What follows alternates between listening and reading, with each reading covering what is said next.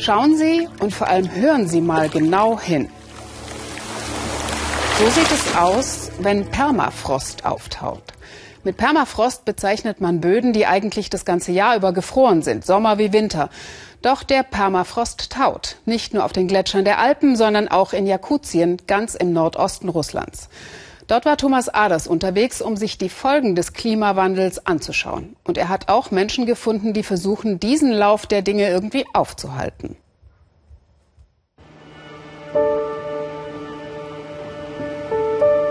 Der Kolima-Fluss, russische Taiga. Unendliche Weiten, aber auch unendliche Gefahren, wenn man dem Klimavisionär Nikita Simov glaubt. Der Wissenschaftler fährt zu einer Stelle am Flussufer, an dem er uns sein persönliches Horrorszenario erläutern will. Das ist der Oberschenkelknochen eines Mammuts. Nicht gerade ein großes Exemplar. 40.000 Jahre war dieses Erdreich eingefroren durch den bislang überall vorherrschenden Permafrost. Doch jetzt schmilzt der Untergrund durch die steigenden Temperaturen.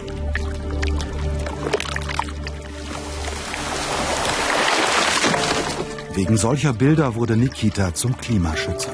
So these are roots of grasses. Hier sehen Sie all diese Wurzeln und Gräser, die hier vor ungefähr 40.000 Jahren gewachsen sind. Das ist ein gewaltiger Kohlenstoffspeicher. Nehmen Sie all die kleinen Würzelchen und legen sie auf die eine Seite der Waage und auf die andere die gesamte Vegetation unseres Planeten. Dann werden Sie sehen, dass diese winzigen Wurzeln schwerer sind. Wenn der Permafrost überall abzutauen beginnt, dann wird all das hier zu Futter für die Mikroben. Die produzieren Treibhausgas, Kohlendioxid und Methan.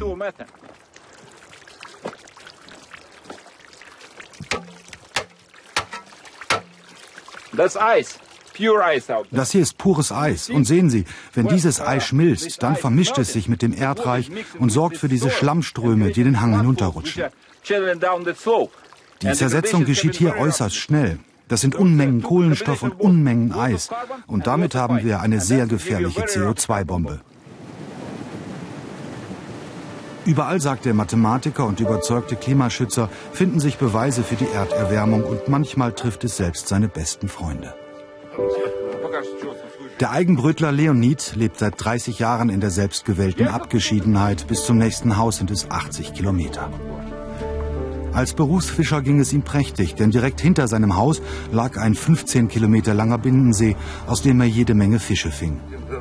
Doch das Klima hat ihm einen Strich durch seinen Lebenstraum gemacht, obwohl er sich bis zum letzten Tag gegen die Erderwärmung gewehrt hat. Leonid See ist verschwunden. Der Fischer hat den Kampf am Ende verloren. All die Jahre lang hatte der Permafrost einen natürlichen Erdwall zwischen See und Fluss steinhart frieren lassen. Doch im letzten heißen Sommer brach der Damm.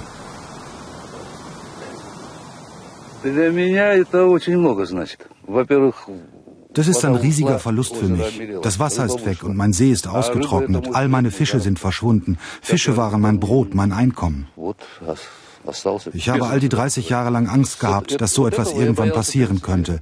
Deshalb habe ich den Damm verstärkt, so gut es geht, mit Gebüsch und Sträuchern. Ich habe gehofft, dass es nicht so schnell passieren würde. Das Abschmelzen des Permafrosts eine Gefahr für die Infrastruktur, für die Fernwärme- und Erdölpipelines und für die Menschen. Wie hier in Tscherski im hohen Norden Jakutiens steigen die Temperaturen kontinuierlich, immer mehr Häuser sinken ein. Es läuft etwas schief. Tscherski am Kolima-Fluss, das ist auch die Heimat von Nikita Simov. Vor zwei Jahren hatte sich neben der ehemaligen Wasseraufbereitungsanlage plötzlich ein Krater aufgetan. Jetzt ist das Loch bereits zehn Meter tief.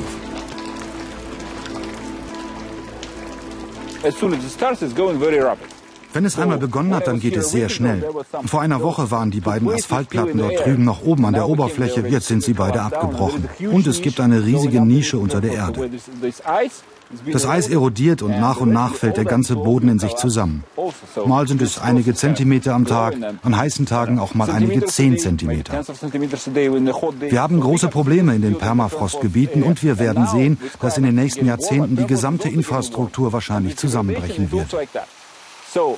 uh, all the infrastructure in the next few decades will probably be collapsed.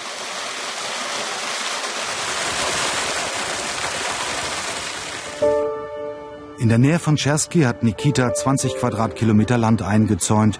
Hier kämpft er gegen die Erderwärmung. Gut 100 Tiere grasen hier bereits, Rentiere, Bisons, Elche und Yaks. 5000 Pflanzenfresser sollen es einmal werden. Mit ihnen will Nikita das Klima retten. Wie das funktionieren soll, zeigt uns Nikita tief unter der Erdoberfläche. In diesem Permafroststollen misst der Forscher die Temperatur im Boden. Die Tiere sollen im Winter den Schnee platt trampeln, der wie eine Schutzschicht gegen die Kälte wird. Ohne Schnee kann die Kälte besser ins Erdreich dringen. Mehr Kälte, weniger Auftauen, weniger CO2-Emissionen. Es sind die Pferde, die Bisons, die Yaks und die Rentiere, die sich im Winter durch den Schnee graben, weil sie an das Futter gelangen müssen. Und wenn die Tiere dabei den Schnee zertrampeln, dann haben wir statt eines Meter Schnee nur noch 10, 15 Zentimeter. Kein schwerer Wintermantel mehr, sondern nur noch ein dünnes Fließjäckchen.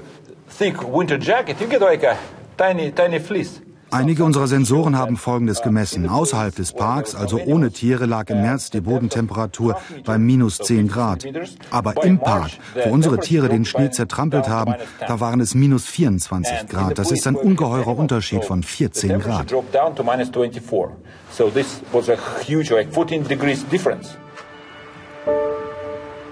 Wahrscheinlich wird sein tierischer Plan zur Rettung der Welt niemals richtig funktionieren. Nikita weiß das.